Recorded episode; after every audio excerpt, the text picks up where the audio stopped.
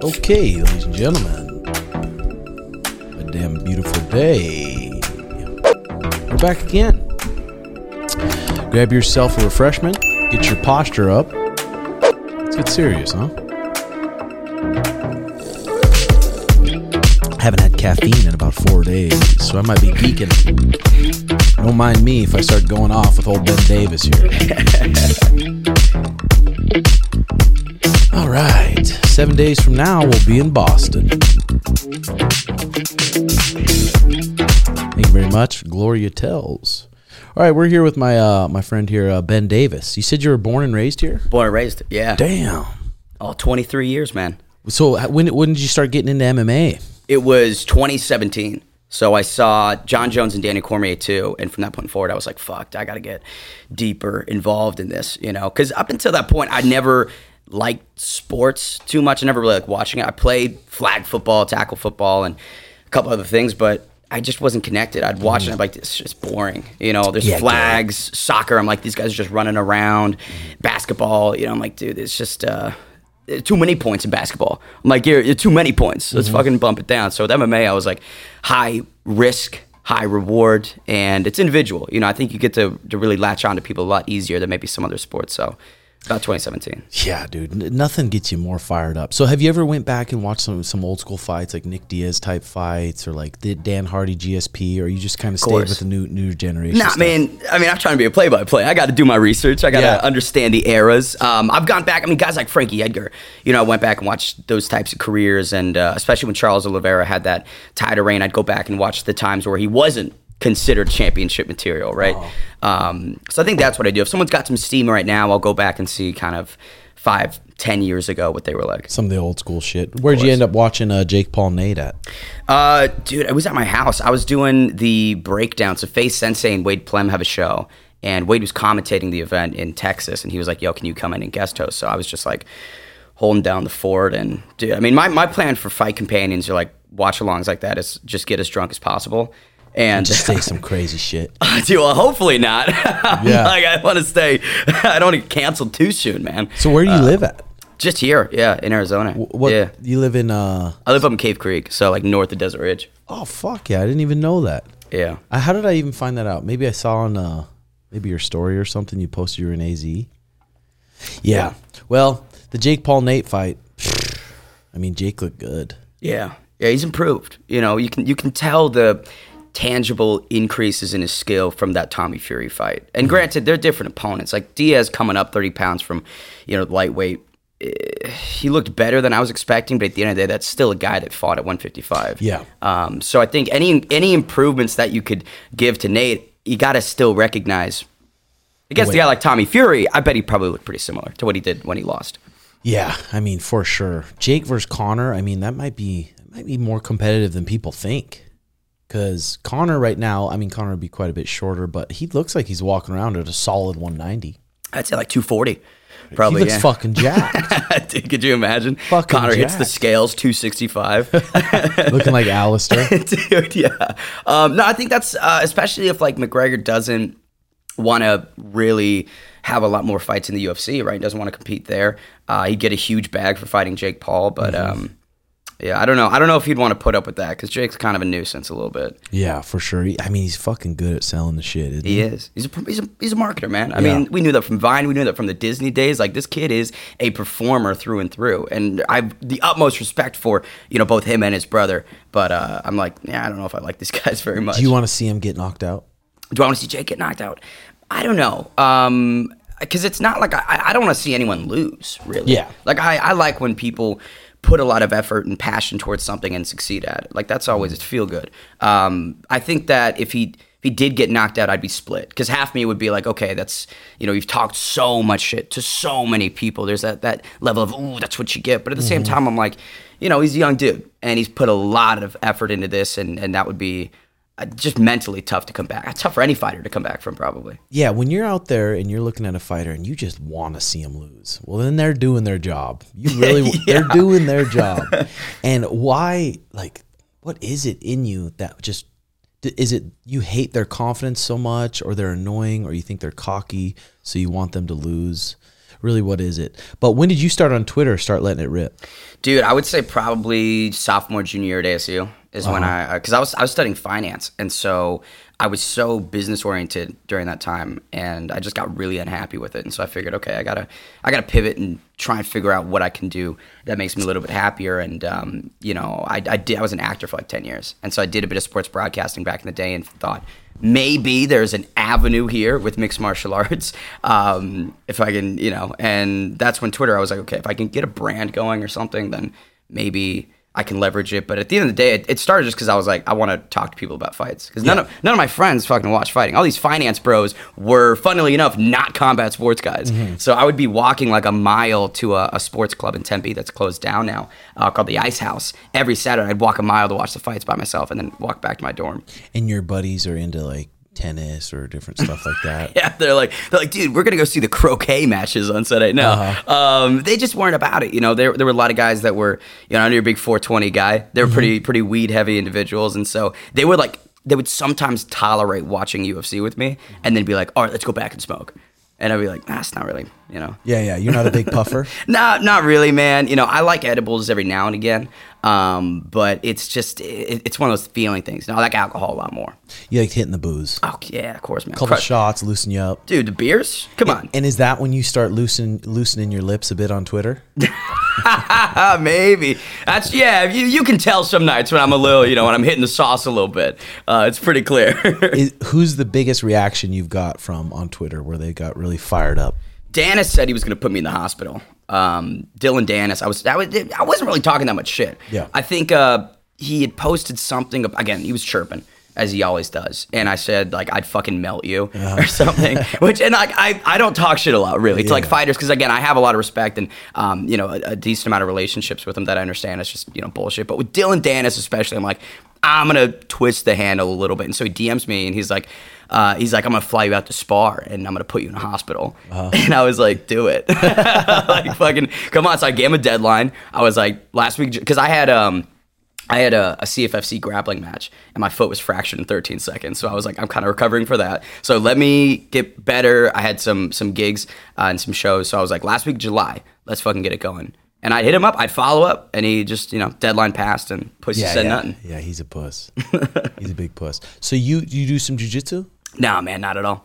Oh, dude, yeah, no, it was fun just for shits and gigs. Like, I don't mind being the butt of the joke. Mm-hmm. And against Brad Bolton, who was the president of CFFC, legit black belt. Like, that motherfucker's talented. Mm-hmm. It was like a 5 days notice opportunity, and I was like, why not? I didn't have anything going on that weekend. But like 9 months ago, I was at Easy Combat Sports. Or not 9 months, no. 9 months my first year at ASU. I did a little bit of there. I'm at Fight Ready now, but sweet. It's hard to train, man. I'm on the road a lot, so it's like What are you doing on the road a lot? So play-by-play. Yeah, so I work with APFC, so Anthony Pettis' show on UFC Fight Pass, Flex Fight Series in Long Island. So I'm actually flying out there today after this to go to a show, and then Empire, which is a show down in Colombia, South America. Damn, so you having a good time doing that stuff? Oh, it's a lot of fun. Yeah, I think it's just again the best like application of my skill set is being in the commentary booth and that play-by-play role. Yeah. When did you even start popping off on Twitter a little bit? Fuck, I don't know. I mean, this is my third account, dude. I've had two suspended accounts. Really? Why were you getting suspended? So the first time it was... That's kind of funny. So me and Chase Hooper, Chase is a good dude, and I did like this fake fight announcement. I had Marcel Dorf, the guy who breaks all the fights. He made me a little graphic. And so I did breaking, you know, Chase Hooper will fight Ben Davis at fucking UFC, whatever. And, you know, at the time, I wasn't at that point well known. And so people thought it was a legit fight announcement. So in the replies, they're going, oh, Chase is going to fucking kill this kid. They're going to murder him. And again, I'm like, if I'm breaking the fight, you should be able to tell it's fake. But I would reply to people and I would just repeat what they said. So like if you said, oh, Chase is going to rip his leg off, I would tell you, I'm going to rip your leg off. Mm-hmm. And Twitter thought that I was just threatening dozens of people. And so they axed me immediately. And about 6 months later, I'd started a new account. It was, you know, going pretty well. And I just out of nowhere got banned because they were like, you're evading the first ban. You know, I was like some on the run felon, you know what I mean? And they caught me. So yeah, that's when I had to really try and rebrand. And that's when it was a little bit more Ben Davis oriented versus like, because at the beginning it was just the Bane. Like that's all it really was. But now it's, you know, a lot more me. Yeah, I didn't even know they really banned people on Twitter. dude, back in the day, Elon's, you know, he's changed things. It's the Wild West now. But back in the day with, you know, that original team. What would it be? What would YouTube be like if Elon took over on YouTube? Man, you know those like Boston Dynamics robot videos? It would just be all that. Yeah. It would just be all that, man, on loop 24/7. Yeah, I was watching interview with GSP and John Danaher because they trained with Elon a little bit, and they said he's really physically fucking strong. Really strong. But he said Zuck's got the upper hand because I think Zuck's been training for a minute now. I know his training partner Kai Wu, the Shadow, and Kai's been with him for a decent amount of time, and he tells me, he's like, yo, Mark's not bad with it. Yeah, he can scrap. Absolutely. So I think, you know, Elon would have the size. And if Danaher's saying someone's strong, then you know that they're pretty fucking strong. Yeah. But at the end of the day, I think it boils down to the fact that, you know, Zuck's just been doing it for a little bit too long for me to seriously take Elon. Yeah, unless Elon was like, I'm going to take 6 months off and I'm going to train 3 hours a day. Yeah. For sure, at least 3 hours a day for 6 months with good people.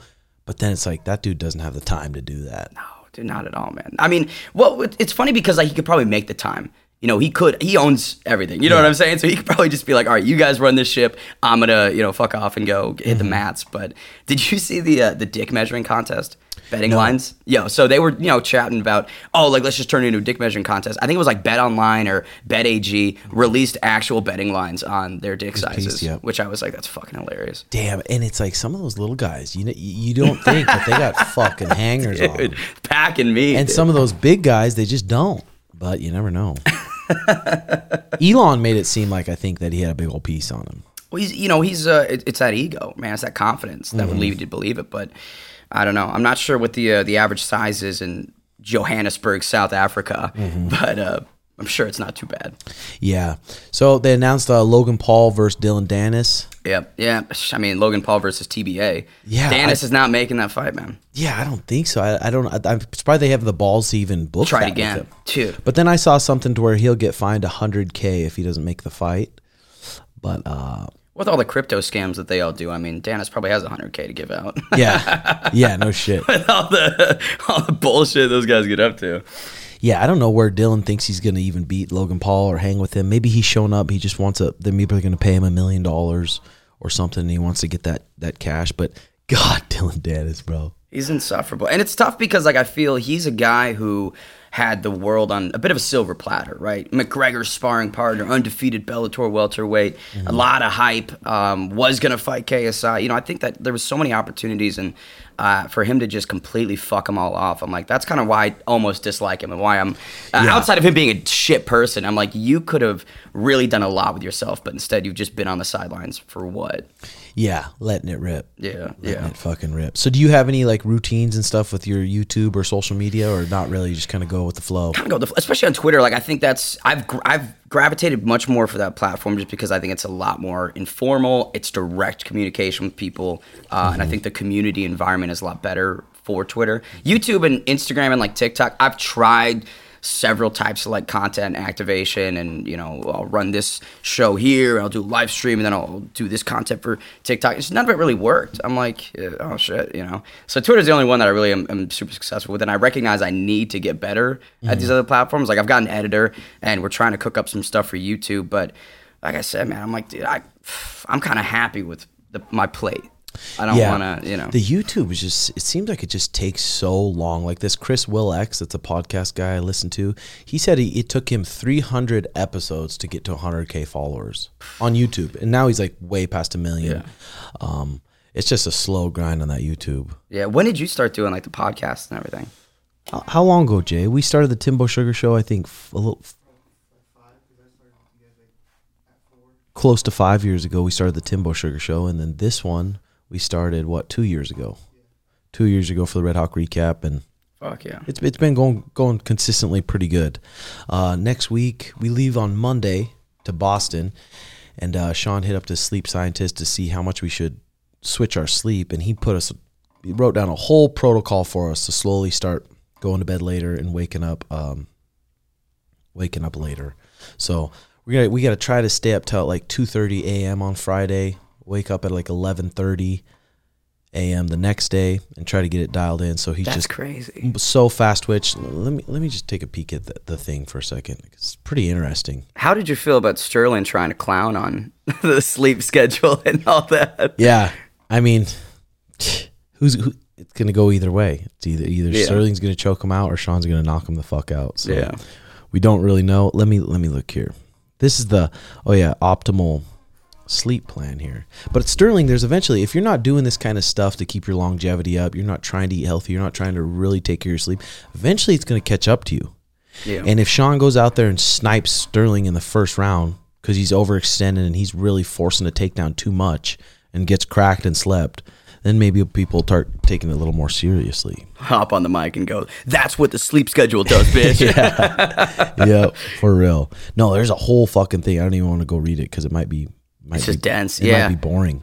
Well, I mean, it's the amount of data that you could probably extrapolate from, 9 hours of sleep, REM versus, But these guys, I mean, they know they're going to try to get him at the optimal, ready to fucking go, optimal reaction time at that exact time. So it'll be interesting. First time to Boston.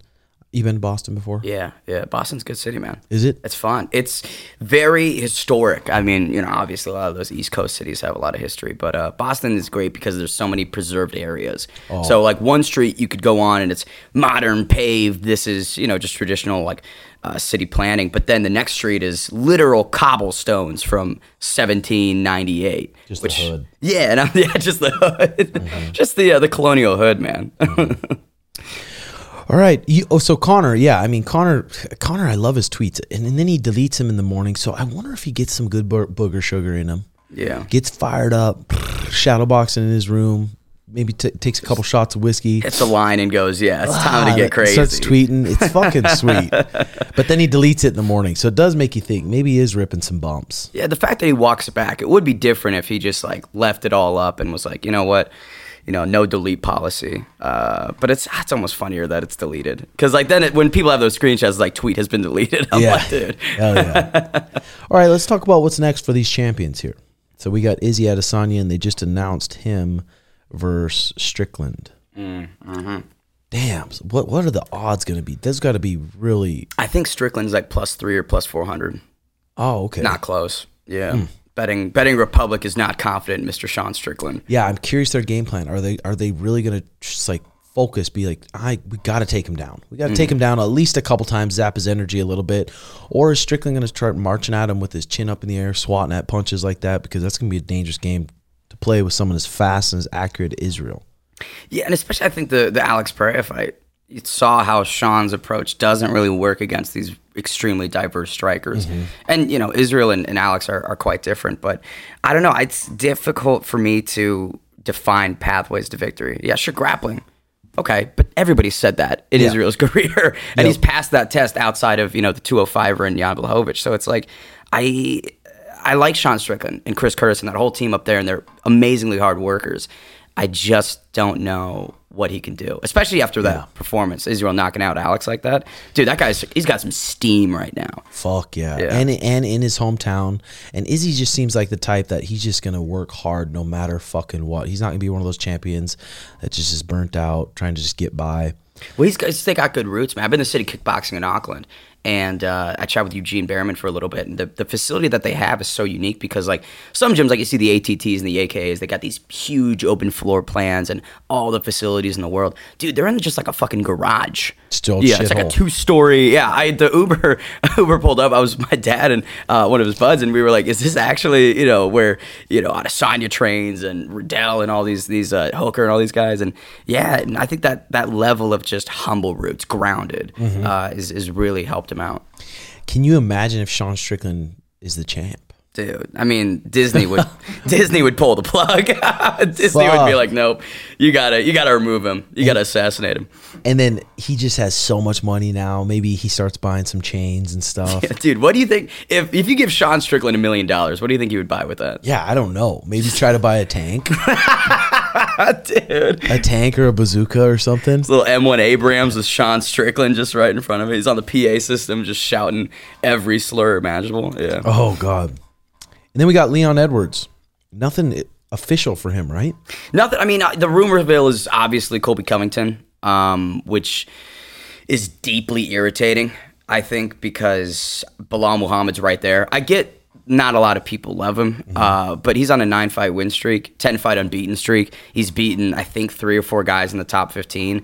2 of them in the top 5 or 10, right? So the fact that Covington's best accomplishments in the last 5 years are losses to Kamaru Usman irritates me that he would get a shot over over Bilal. Because the thing is, oh, well, he sells pay-per-views.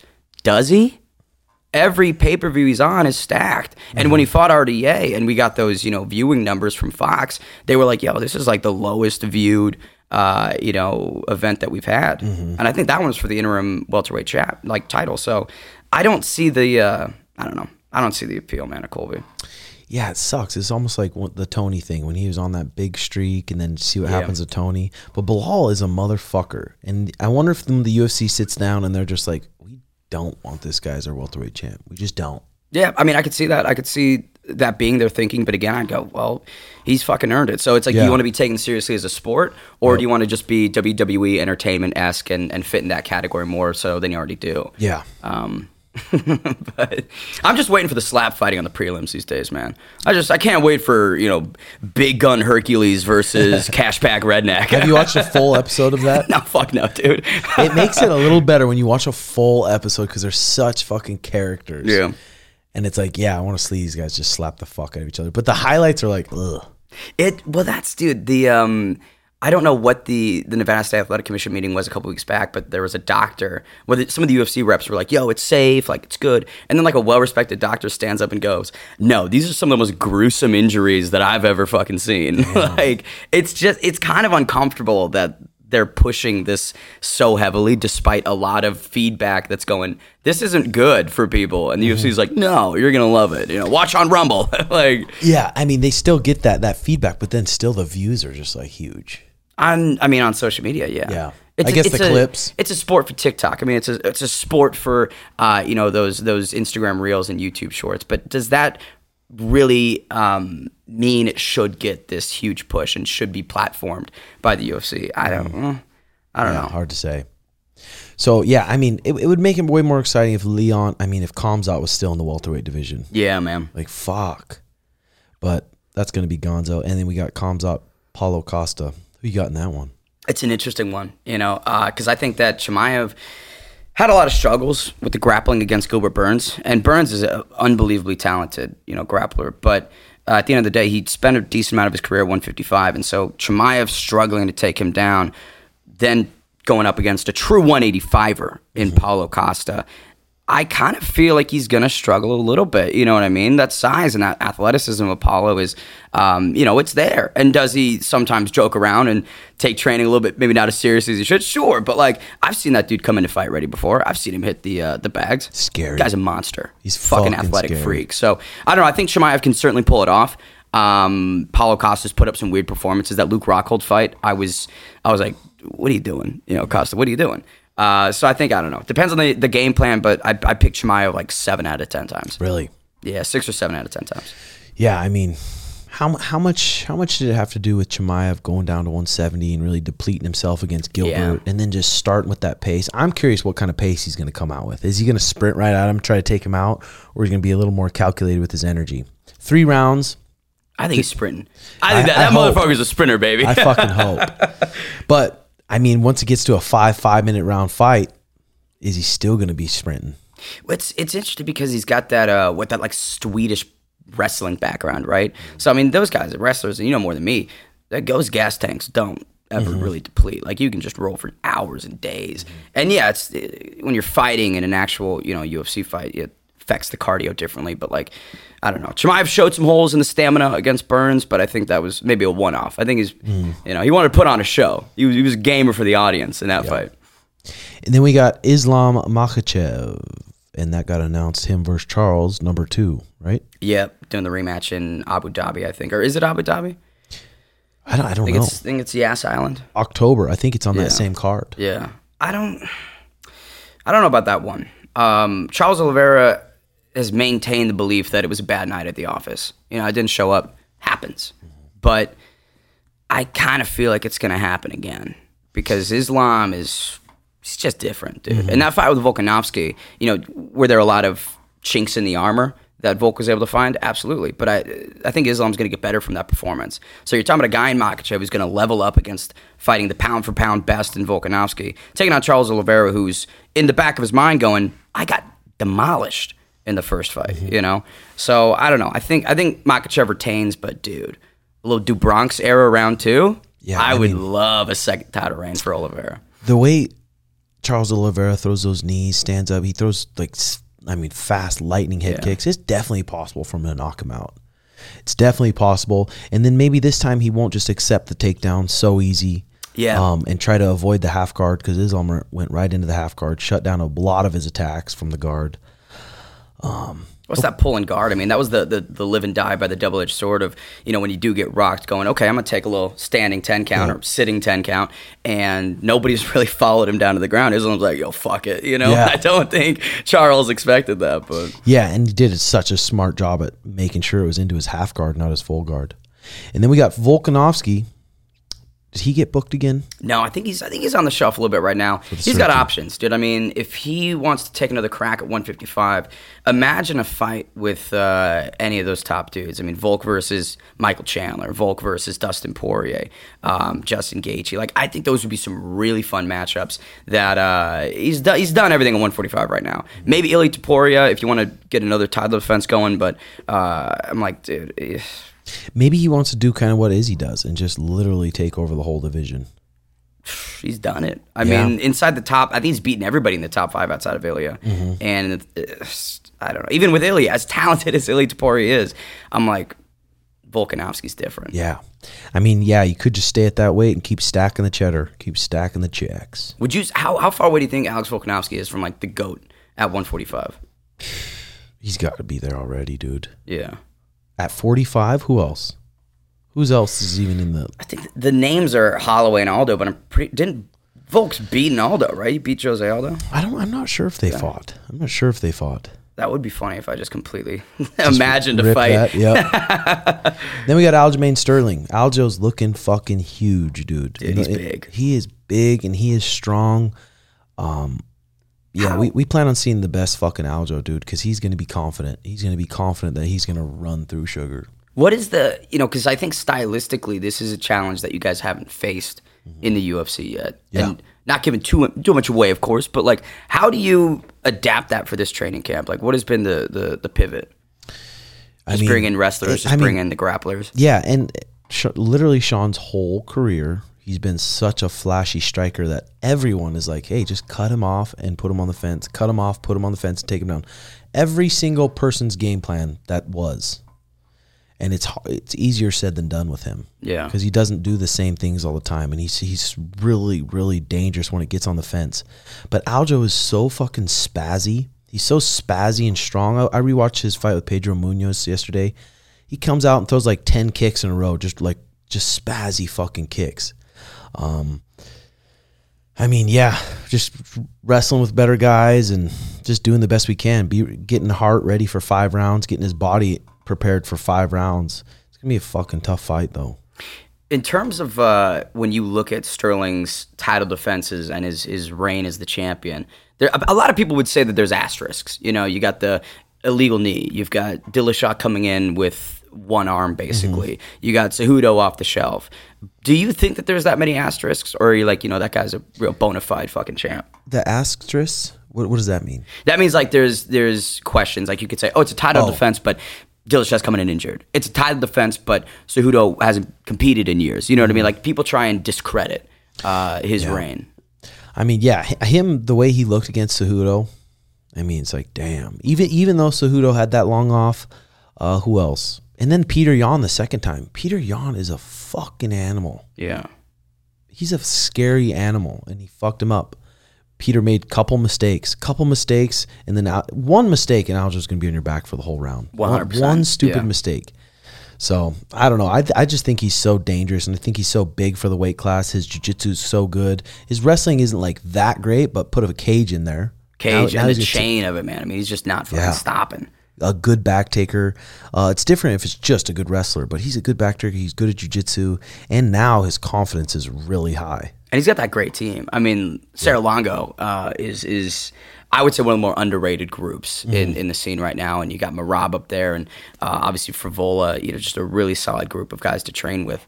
It looks like he was doing most of his fight camp in Vegas. Really? Oh, at Couture. Yeah, it looked like it at Couture's, and I think he was just using a lot of the physical therapy and stuff. Fair. That the UFC PI, because I'm sure he was beat up and battered after Henry, so getting worked on a lot there. Yeah, it's going to be interesting. It's weird. It's weird that it's all already here. It came up so fucking quick, it seems like. How does it feel for you, man? Because this is probably like the first UFC title camp that you're kind of heralding, and that's got to be a crazy experience.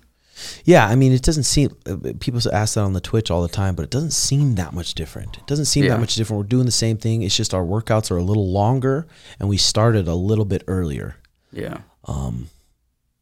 Yeah, it's nerve-wracking. If you think about the phrase Tim Welch, you know, UFC champion coach, that probably sounds good.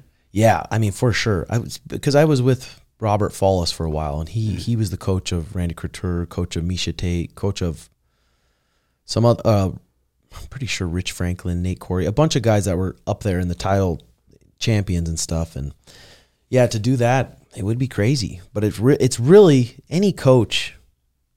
I really just got blessed with a good athlete. Yeah. Like Sean's a good fucking athlete. You can be the best coach in the world, but if the athlete can't go make that happen, it doesn't matter. Exactly. So he can go make it happen. So yeah, it's pretty crazy. I don't know.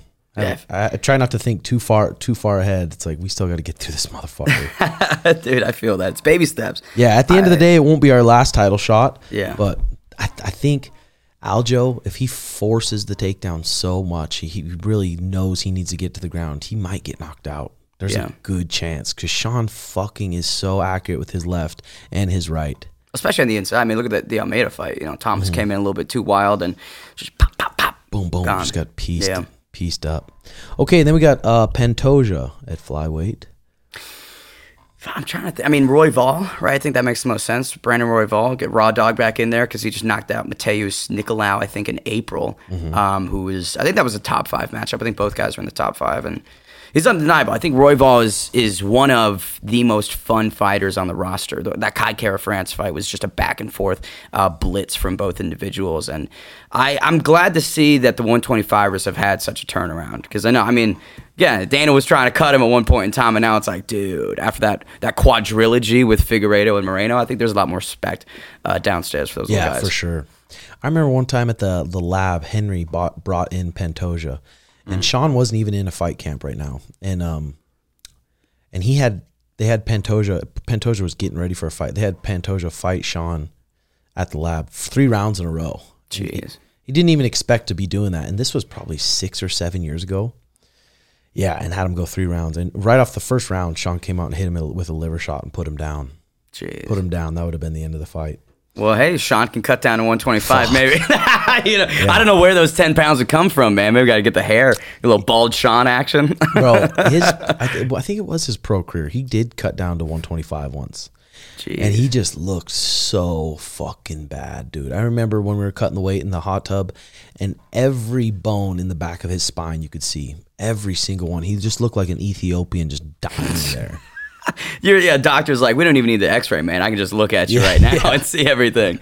Yeah. That's insane. How did the fight go? Like, wait, when he cut that extra weight, could you really see the tangible, like, effect on the speed or the pop and the punch? Like, what was the... Yeah, because usually you have to wait. You have to wait, especially when you cut at least 20, 30 pounds, you have to wait a little while to get food in you. Yeah. And I was on the trip. We were in Montana, and I made him some spaghetti.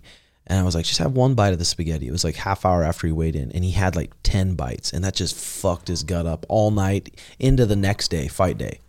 He had acid reflux. He was puking just from eating that little spaghetti, man. The tomato sauce too soon. Fuck. People don't realize that with fighters.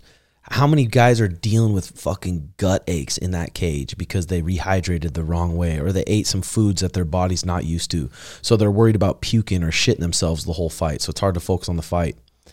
That happens more than you think. Yeah, dude. Yeah, sure. I gotta cut some weight, man. I'll tell you what. Are you getting a little gut on you? A little gut on me, a little chub, dude. It's the road beers, dude. I put them down. When I drink, I drink. You know, because you get buzzed up. with some of the other commentators, and you guys just have a good time? Oh, dude, yeah. I think that's like one of the you know, byproducts, a joy of doing it, is just hanging out with these really cool dudes, especially in South America. Like, me and Mickey Gall were commentating a show not too long ago, and I think we stayed like an extra 2 days after the event. And bro, just every night, so much fun heading out in Medellin. And he's a funny guy. He almost killed me. It's a funny story. So it's last night, 2 a.m, we get back to the hotel. We're just drinking a little bit more in the lobby. And this entire fight week, I see him popping the Zyn pouches in. You know what I'm saying? And I'm not a big nicotine guy. I've you know, smoked a couple cigarettes here and there. But I was like, yeah, let me try one of those. You know? So he's like, all right. So I take one of the Zyn packs. I pop it in my mouth. And after 5 minutes, I'm like, yeah, I'm okay. You know? Because I just, dude, the feeling of it just hit me. And so I'm sitting down and it's just not getting better. And he's like, Mickey was like, yo, man, you okay? You're getting a little pale. And I was like, oh, no, I'm not doing good. I was in front of the toilet for an hour, dude. Oh. I was just there like fucking, oh, no. Fuck. So on these trips and stuff, are you swiping on Tinder? Or are you looking for strange at all? Man, it's weird because like I was in a relationship for the last 5-6-ish months, and so on the road I was a good boy, you know what I mean? But now that I'm single, who knows what's gonna happen? So you were dating a girl from AZ here, and then things went south. Yeah, it fizzled. Incompatible, man. Just what happens, because she was just into some other stuff and just didn't have the same paths. I think so. I mean, I think it was a communication problem. Like, we just weren't communicating effectively. And the problems, I thought we had like good problem solving, and that turned out not to be the case. But at the end of the day, like, she travels a lot for work too. So it's funny because like we live in Arizona, but it was basically a long distance relationship. So I was like, oh, all right. But life moves on, baby. Yeah. And we keep the train rolling. So you're actively on the hunt? I mean, I wouldn't say actively on the hunt, but if the hunt comes to me, who am I to say no? You know, I guess, like, especially in New York, I'm going out for PFL playoffs for like 9 or 10 days, and the Big Apple, baby. And you're wearing that black suit around the Big Apple. You're good to go. Oh, dude, yeah. That'll make the pusses wet. Oh, do you think so? I've got the opposite experience, man. Some people are like, what the fuck are you wearing, dude? I'm like, all right. Because that's the thing, is like, I wear this everywhere, and, you know, it's the brand. You got to stick to the brand. And it was hard last year, especially at International Fight Week, because up in Vegas in July, it is just boiling. And I'm out on the street doing like some on the street videos, and I feel like all the sweat on my back, dude. I was like, in the summer times, maybe you should just put a black wife beater on. Maybe, and say, man, this is my summer fit. You look very dumb. It'd be sweet. Okay, here, let's switch directions here a little bit. This is from Navalism. This is from Naval. He said, two kind of fools: those who take religion literally and those who think it has no value. You a religious guy? No, I went to a Catholic school, and when I was in college, I was like trying to give religion a better rub, because when you take like theology as a class every day, you just kind of conflate it with math or English. Like, it just becomes a class. So I didn't think I was authentically trying to give it a chance. So at ASU, dude, I was like going to Bible studies each week. I'd go to mass, and I went on a mission trip, because the whole time, like, I just didn't feel like it clicked. Every time I hung out with those people, I was like, this doesn't feel like the environment that I'm supposed to be in. I'm just not really gelling as well. And so every time I would feel that, I would just up the ante. I'd go, well, maybe I need to go to more Bible studies. Well, maybe I need to go to another mass. And then at the end, I was like, well, maybe I just need to go on a mission trip. And maybe it'll connect. So I'm down in Nogales handing out rosaries to people. I'm just like, the fuck am I doing, dude? So it's just not for me, but I think that there is a lot of value in it, because it's a belief system at the end of the day. It's what engages you and motivates you, and morally, right? If you're sticking to the right path, because the 10 commandments, you're following that to a T. It's just being a good person, I think, at the end of the day. So yeah, for sure. Because were you influenced by your parents at all? Were they religious? No, my parents weren't religious at all. So that's the thing, is like, I think a lot of people that are religious, it's because they grew up in that environment and they were brought up in it. My parents, like, we would go to, like on Christmas, we'd go to one mass a year. And every time, I remember when I was younger, I'm like, what are we doing here? Like, listen, guys, if you get to heaven and you're only doing one a year, you're not getting in. You're not getting in. So, I don't do it too much anymore. Yeah, for sure. How about you? A big religious guy? No, I mean, I was raised a Jehovah's Witness, so I've been curious about it. And even Robert Falls, that coach Robert Falls, he was raised a Jehovah's Witness, and his brother ended up committing suicide because if you leave the religion and you get disfellowshipped, then your family's supposed to kind of shun you. You're not, your family's not supposed to talk to you or anything. So I've always been just curious about different religions and what was the thing that Jehovah Witnessed? Was it like a? I mean, 144,000 are already chosen to go to heaven, but then when the world ends, then everyone else that has been Jehovah's Witness or whatever will go to paradise. And there's a paradise on earth. Okay. And I've asked them a lot about the paradise. So on the paradise, like, grizzlies won't bite you. You never have any. Do you keep your memories? I'm like, well, no, you keep the good ones, but you leave the bad ones. I'm like, well, and technically that's not you. Yeah. It's some crazy stuff. You're not supposed to play sports. You're not supposed to be around worldly people a lot. So I never was able to play sports until I was 14 when my parents got divorced. It's pretty intense.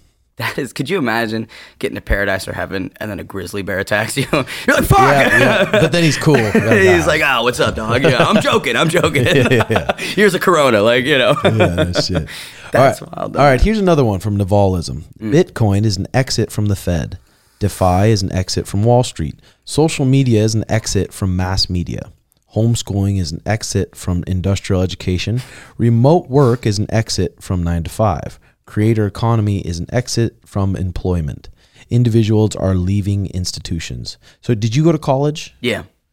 And what did you go to college for? So I did honors finance over at ASU. So I graduated last year. And was it worth it? I think it's interesting because there's a lot of ways to cut that cake, right? I think it was beneficial because of, you learn just a lot of critical thinking skills. And the networking and the experiences that I was able to have at ASU, I really appreciated. And a lot of the friends that I met there are great dudes and gals. But ultimately, I don't use my degree at all in sports broadcasting or, MMA media shit. Like, I don't use my finance degree. So it's nice to have in the back pocket because maybe one day once this all fails, I can just go back to that. But yeah, I don't know. I mean, I think I don't regret it.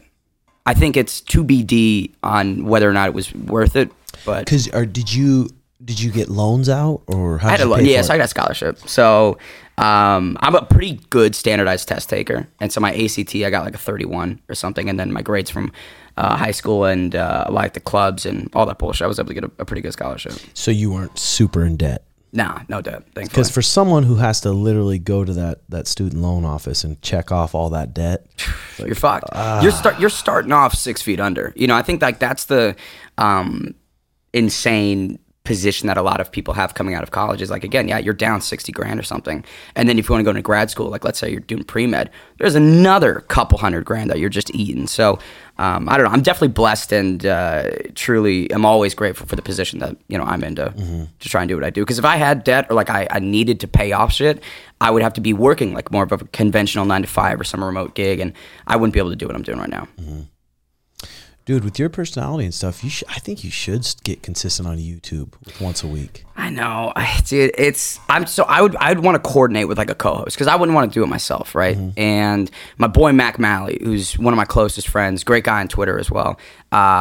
He's the hardest person to coordinate with, and I'm like, dude, you're the one guy that I want to do this shit with. But he's just hard to hammer down, man. So we'll see when it happens. It happens. It doesn't feel like the right time to do something long form like that, but I mean, even if it wasn't long form, even if it was a recap of the fights or before of the fights, and if it was like 5-10 minutes long, can you imagine a little 5-minute pod a week? Yeah, that'd be funny. Some people have those. Naval has a 5-minute pod a week. That's amazing. Well, what do you crunch in 5 minutes? Like, what are the things you get to? I'm sure you could do a long one and then just cut the best part. True. Yeah, chop it up. Okay, Navalism, another one by him, says a taste of freedom can make you unemployable. That's true. That's an interesting one, yeah. Because did you ever have a 9 to 5? So I mean, in college I had a lot of jobs. So I was like bartending. I was pretty involved on. I taught for 3 years at ASU, which was a lot of fun. So I was always involved doing something. But yeah, I mean, when I did commercial real estate for a year and a half over at Lee and Associates interning. And then I worked at Amazon, which I think that wasn't a 9 to 5. That was 12-hour shifts. So dude, just delivering? No, not even delivering. I was area managing. So I was down at the fulfillment centers in Goodyear. And again, I live near Desert Ridge, bro. So I'm like, that's an hour drive. That's 2 hour each way plus 12-hour shift. I was not having a good time those 3 months for that internship. But yeah, I was managing. I had like 36 employees that I was responsible for. And I was like, fucked, I don't know what I'm doing. I had the L6s and the L7s coming down, upper management. And they're like, Ben, you're shutting down the factory. What the fuck are you doing? And I'm like, I don't know. I'm 20. How did you get your first gig with like commentating? So it's interesting because I did esports for about 18 months. So I worked my way up through the esports MMA world, which was like, you start with like aggro fighting and then you go to like Rage of the Cage. And then you go to, which is funny because I commentate for the actual Rage in the Cage, here in Arizona. And then I worked my way up to the ESFL, which was like the UFC's affiliated league. Just sending them your resume or? So I was, at the beginning, because I did some sports broadcasting in high school, you know what I mean? I did like live streams and I would commentate, home varsity games and whatnot. So I chopped those clips up, sent it to the esports orgs. They were like, yeah, sure. And then I took the esports clips and sent that to Rage in the Cage. And they're like, yeah, sure. And I took the Rage in the Cage clips, sent that to Flex and, Empire, another place. They're like, yeah, sure. So it's just like this snowball of, my sizzle reel gets continually better and better. And now it's like with APFC, I get to go, hey, I'm on UFC Fight Pass. Here's my show intro. Here's some, edits from my show with Anthony Pettis. If you guys want me, take me, So it's, I think that's just the cream of how to do, I don't know. I mean, again, I didn't study sports broadcasting. I'm trying to figure this out as the plane's falling to the ground. But it's going okay. Yeah, that's pretty badass, dude. Okay, another one by Naval. Guilt is society's voice speaking in your head. This Naval guy's got something going on. Yeah. Dude. I like that. He's going through something. I don't know if the guilt is society's voice in your head. That's... I don't know, because like guilt is you did something wrong. I don't know if that's society necessarily. Well, is it from our programming? Maybe. That we did something wrong. Yeah, you're just cheating on your wife and going, this is society that's telling me it's wrong. I should be able to spread my seed. Yeah, well, a little Zhagas Jumagulov, a little polyamorous, What's the longest you've been in a relationship? 2.5 years, man. Yeah, I did a little high school sweetheart situation. And so dated her from, I think, like the last 18 months of high school to the first 18 of ASU. And yeah, still good friends with her. She's gay now, which is cool. You turned her lesbo. Yeah, dude. Dude, that's happened like 5 times. Really? Man. I'll like hook up with a girl, and then like 2 months later, she's got like a girlfriend there at like a Taylor Swift concert, and I'm like, whoa. Yeah. But no, I'm still very close with her and her girlfriend. They're great. I'll probably go see them because they live in New York, so I'll probably see them this weekend. Usually, because you live on your own right now? No, dude, just with parents. Yeah, again, that's why I said like I'm so privileged to have the position, because like I'm gone so much that if I had to pay rent, it's stupid. It doesn't make sense because commentating, again, like it's full time in terms of the schedule, but in terms of pay and compensation, it's not amazing. Yeah. So one day it will be. One day it will be, hopefully, yeah. But it's, I like I said, won't be able to do what I'm doing right now without the support and the people around me. Yeah, I mean, if you're super passionate about something and you have the opportunity to live with your parents, you definitely should. Just, even if you don't, like out of college, like we were talking about, I think everybody should not have any desire to really run out into the world, and because you're just tacking on expenses, responsibilities, and it's great. Like that's what my parents did when they were younger. They were like, dude, we live with grandpa and grandpa for a couple of years, and I was like, all right.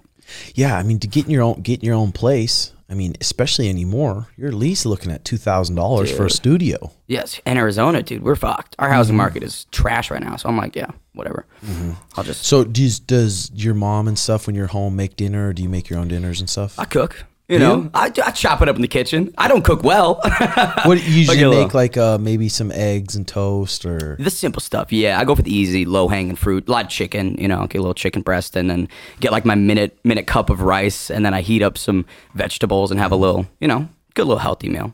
And then, did your mom ever get on you about chores and stuff? Nah, I'm a pretty organized, clean guy. Mm-hmm. They're decently hands off. They live in North Carolina most of the time anyways, because my brother lives out there. Oh, okay. So yeah, during COVID, it's funny, he moves out, he's a firefighter, and I don't know if you know, but like AZ Fire is probably the top state in the country for, you know, the leading edge in firefighting technology and response and just what we have here. But it's very difficult to get on with stations.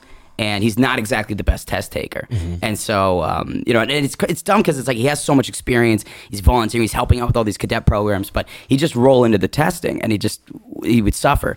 So he struggled to get on for like 2 years here in Arizona. And during COVID, applied to a place in North Carolina. And within like a day, they were like, dude, you're hired. And he was like, fuck it, I'm gone. So he moved across country during COVID. And my parents were like, oh, well, you know, we want to see Andrew. And so my dad was like, let's just go get a little spot out there. And I was like, oh, that means he's the favorite son. I was like, that answered that question, yeah. You know, because if I move somewhere, you bet your ass they're not going, yeah, we need to get a little spot. Like, I'd be on my own. Shit, that's pretty sweet. That's pretty sweet. For sure. Did you end up watching the Sandhagen Font? I didn't because I was doing that live stream for Wade and with Faye Sensei. I heard that Corey pretty much just wrestle fucked him, and I'll say this, man, like it was irritating to see the MMA community respond in that fashion because, come on, especially with how he was dealing with that shoulder, that elbow injury. I'm like, you can't knock the guy. He was prepping all camp for a Dagestani and takes this really explosive, powerful boxer in Rob Font on just 2 weeks notice to save the fight, save the main event, do everybody a favor. And sometimes you got to win. Sometimes you got to do what you got to do to win. Yeah, I mean, people don't understand. Everyone wants to see you just fucking go out there and bang. Risk getting knocked out. Go out there and bang. It's like, well, Corey's probably in the spot right now still where he's fighting for a win bonus. Yeah. So he can go out there and risk getting knocked out and make $150,000. Whatever he's making, this could be wrong. Or he could be like, go play it safe. I know I can wrestle this guy. I'm already injured. I don't have to risk getting knocked out.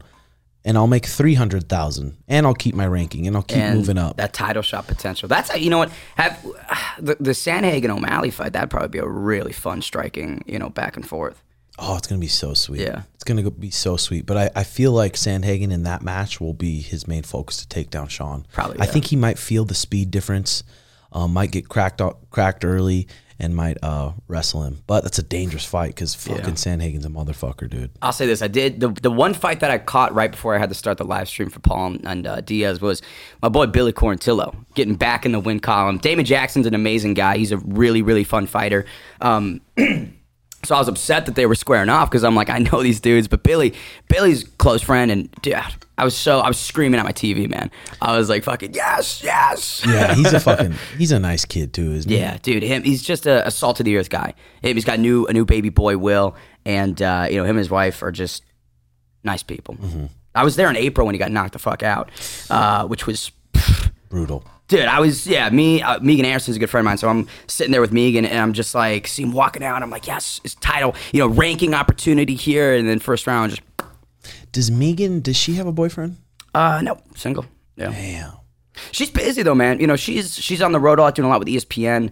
Acting is going super well for her, so she's, you know, we talk about it a lot, but... I think ultimately her and I both know, like, she's just a little too busy for it because it's a lifestyle thing. Like, if people don't understand that lifestyle, it's ultimately gonna become insecurities or jealous, and then it's like, dude, Megan doesn't need somebody that's fucking, you know, oh, you're not texting me. Yeah, I mean, when someone's so passionate about something, they need to be dating someone who's passionate about their own thing. Absolutely. Or it's probably not gonna work. The way that I look at it is like, eagles got to be with eagles. You know, if I'm an eagle and I'm hanging out with the penguins, I'm not gonna fly. You know, and it's difficult. It's been hard for me to find somebody that is on that same wavelength. But again, at the same time, it's not really a priority. It's not something I'm looking for. You know, I was happy in the relationship. I'm happy with relationships, but I don't give a fuck. I skip Bayless it, man. I'll tell you what, I skip Bayless. I'm like, my career is my priority. Mm-hmm. It's number one. Everything else comes second. Yeah. And I've lived that to a T over the last 3 years, man. I've missed out on birthdays, holidays, everything, you know, because I'm like, this is what I want to do, and these are the sacrifices that I need to make. That's pretty sweet. You into any conspiracies at all? Man, I'll tell you what. So I was on the grassy knoll last year in April, and where, you know, obviously JFK got shot, and there was a guy he just set up a little table. He's got a trifold presentation, and he's running through the ropes on how the FBI assassinated JFK. And he, I mean, dude, he had binders of like photos and interviews and transcripts from people. And he's like, these ones are not released to the public. They took them down, and I have them. And just like showing you. Yeah, he was showing me. And he was like, I have a DVD that you can buy. So I was like, fuck, bought a $10 DVD off this dude. And I had to buy a DVD player to also. Yeah, dude. I'm like, fuck. Imagine he was sending out like VHS tapes, bro. That'd be a non-starter. No, but I think that one's so interesting, and especially his just wealth of items and these interviews. I'm like, what? You know, I mean, from the way that he was talking about it, I'm like, I could see it. Yeah, you know? I mean, for sure. So what about aliens and stuff? You seen much about that? Nah, you know, wasn't it like 2 weeks ago that some government representative was like, oh, aliens are real, and then nobody cared? He said it on oath, too, yep. Yeah. Could you imagine committing perjury to lie about aliens being real, dude? Like, God. It's the dumbest thing to perjure yourself for. Yeah, so you don't really look into that shit much. No, I mean, I love it. Like, dude, I definitely believe in it. Yeah. Like, it's too dumb for me to think, okay, we're the only living beings in the universe, galaxies, infinite galaxies. We're the only dumbasses that are sitting on a rock. Like, there's no chance. I don't know if there's advanced technologies where we've got flying saucers and people getting beamed up and them stealing cows from farms and shit. I don't know about all that, but I can certainly see a scenario where, you know, mathematically, some planet is positioned the same way we are, and life can form. You know, and then you talk about like, well, you get to the organism level, a cellular level, like that counts. You know, that's life. Yep. So bugs. I don't know. Bugs, yeah. There's probably a couple roly polies up in space. You know what I mean? And then I was looking at the History Channel the other day on YouTube, and they have a top 4 where they saw these flying saucers or whatever, and a lot of them were the same. It's like these two dots flying. Yeah. Some really old, some really not. I'm into the conspiracies a little bit, but not a ton, not a nut, like, not a total nut. You're like, I'm interested. I just listen to the podcast. Yeah. What podcasts do you listen to most? Oh man, I was trying to get in like some true crime podcasts recently, like some unsolved mysteries or some kidnappings, crimes here. I like the Always Sunny in Philadelphia podcast. I think those guys do a great job. Especially with like the video production. Some podcasts is just audio. They knock it out of the park. But my favorite podcast is definitely, Matt and Shane's secret podcast. Well, Shane Gillis and Matt McCusker. Oh, I've never heard of that one. It's good, dude. It's so fucking funny. Is they're really? They're the most. I think. I mean, could be wrong, but I think they're the most successful Patreon podcast. They're making like $60,000 a month just on Patreon. So they just do their podcast on Patreon. I think so. Yeah, they have an episode on Patreon, then an episode that gets released to the public. Wow! Each week, so they just do 2 and 2. Yeah, dude, and Shane Gillis is like the funniest fucking comedian in the world. Yeah, he's fucking hilarious. Is he your favorite comedian? I think so right now. Yeah, I mean, there's a lot of guys that I enjoy, and they're all so different. I mean, like fighters, dude. It's the same thing with comedians. Sebastian Maniscalco, I love his physical comedy. His space work is second to none. Mm-hmm. Anthony Jeselnik, I love the deadpan delivery, the extremely dark humor. But yeah, I think Gillis is just like more of that relatable bro humor, and I don't know, right now that's kind of my kick. Yeah, right now for me, probably. I mean, I got a bunch. Theo Vaughn. Theo's great. Andrew Schultz, fucking hilarious live, too. I watch a lot of Kill Tony. Yeah, I watch that each week. Kill Tony's excellent, yeah. He's fucking good, dude. So have you had many run-ins with Dana at all? Do you have a good relationship with him? Or? I don't know. You know, I'm not sure. So I was a Howlerhead ambassador when they were running that ambassador program, and I made a lot of, like, fun, you know, dumb videos to, like, promote it. The way that I know how, and he sent me.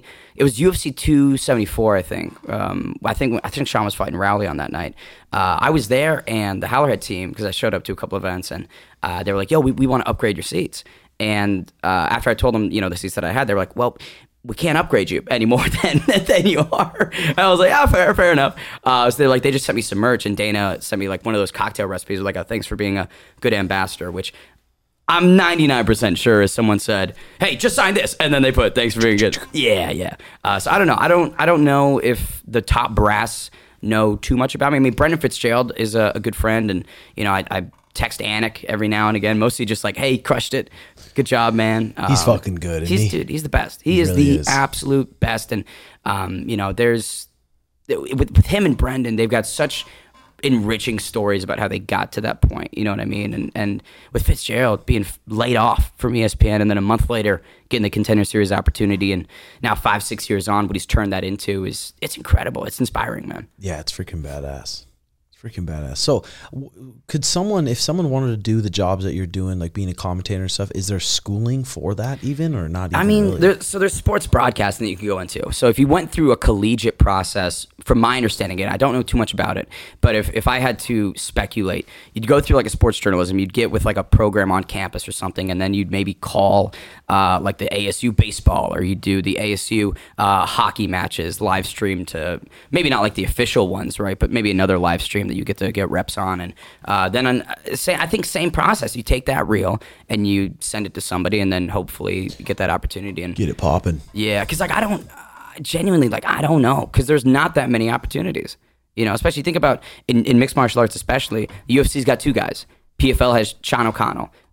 One Championship just hired a dude for their, you know, Amazon events. Bellator's got Mauro and Big John. There's not that many spaces. Yep. So to get to the top, you kind of have to approach it from an unconventional angle, which is why I'm glad I didn't fucking study it. Yeah. Because I'm like, there's a mold that I probably would have, you know, subscribed to. And for sure. I'm not interested in doing that. Yeah, for sure.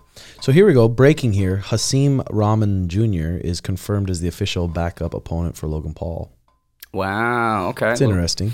Yeah. Haseem, I saw that they had a potential offer for that Anthony Joshua fight, Haseem Rahman Jr. and Joshua. But it makes sense to get a backup because, again, Dillon's not showing up. And this is actually, you know what? Still an open invitation. Dillon, you want to fucking mess around? We can mess around. Mm-hmm. But again, he didn't show up to that. He's not going to show up to this. So Haseem and Logan, I think that's a fun fight. Haseem's a good boxer. I wish Dillon would drop a vlog of like what he does every day. Like, where does he live? What the fuck does he do? I'm like, genuinely, what the fuck does this guy do at this time? Is he legit just always in the gym training and never doing shit? Or is he at home? We don't know. But I mean, you watch him training at all, it's like he's definitely not in the gym doing it constantly, or he'd look better than that. What do you think about Logan Paul's WWE, career? It's pretty badass. Yeah, dude. It's fucking badass. Him and Jake Paul got into it quite a bit. Impulsive. Yeah. You're playing both sides, man. I think there's some validity to that. Again, I don't know much about it or their relationship necessarily, but it's kind of shitty to start an energy drink company with the dude who your brother probably hates the most. Mm-hmm. You know, like you're beefing with a guy, and then his brother's like, "Yo, I'm gonna go be in business with him." That's kind of a dick move. So I don't know. We'll see. Logan talking about how he's a better boxer, and I went toe to toe with Floyd. You didn't go toe to toe with Floyd Mayweather. You existed in the same ring with him for a period of time. Mm-hmm. It wasn't toe-to-toe. So, Logan, I think both guys are just way too up here. They're too egotistical. They think they're a lot better than they are. Just businessmen. Which you have to be. You have to be, man. Yeah. Yeah, balling businessmen. Last one here, main event, Stipe and Jon Jones. Yeah. That's the next four main events. It's Sugar, Aljo, Strickland, Izzy, Islam, Charles, Jon Jones, Stipe. Man, I think Jones is done after this one. I think he retires on top. I love Stipe Miocic. Again, great story. The firefighting connects with me personally. But at his age, coming off of the loss that he had to Ngannou, I don't know. Maybe Stipe a little bit more in his prime, 4 years ago, that would have been pretty competitive. I think his boxing was pretty good. But it's just, dude, it's hard to imagine anyone beating Jon Jones. Yeah, for sure. I do feel like this might be his toughest test. I mean, like you said, 4 years ago maybe though, because fucking Stipe is beast, bro. He can wrestle and he can box really well. And I mean, he's been on the sidelines. Who knows? Maybe he's just been sharpening the tools. Yeah, he's healing up. Yeah, healing up, getting the strength and conditioning a little bit better and turning back the clock. I think like you were talking about with the sleep, there's a lot you can do to de-age yourself almost. Mm-hmm. You know what I mean? Stuff you take to your body and, turn that biological clock back. So who knows? Maybe Stipe at, I think, 40, 41, maybe will look like he's 32. Who knows? It seems like the heavyweights can scrap a lot longer. A lot older. The longevity. You keep up with Andrew Tate much? Not particularly. I know you guys did the pod with him in Abu Dhabi. I don't really love a lot of his stuff, man. I mean, he's polarizing, which you have to be. You have to have those opinions and get people talking, but it's just too sketchy, man. It's a little too sketchy for me with the sex trafficking bullshit and, him just flaunting the cam girl business. I'm like, more power to you, dude, but that's not my vibe. Yeah. Not big into him, huh? Yeah, I guess, like, again, you know, we were talking about belief systems.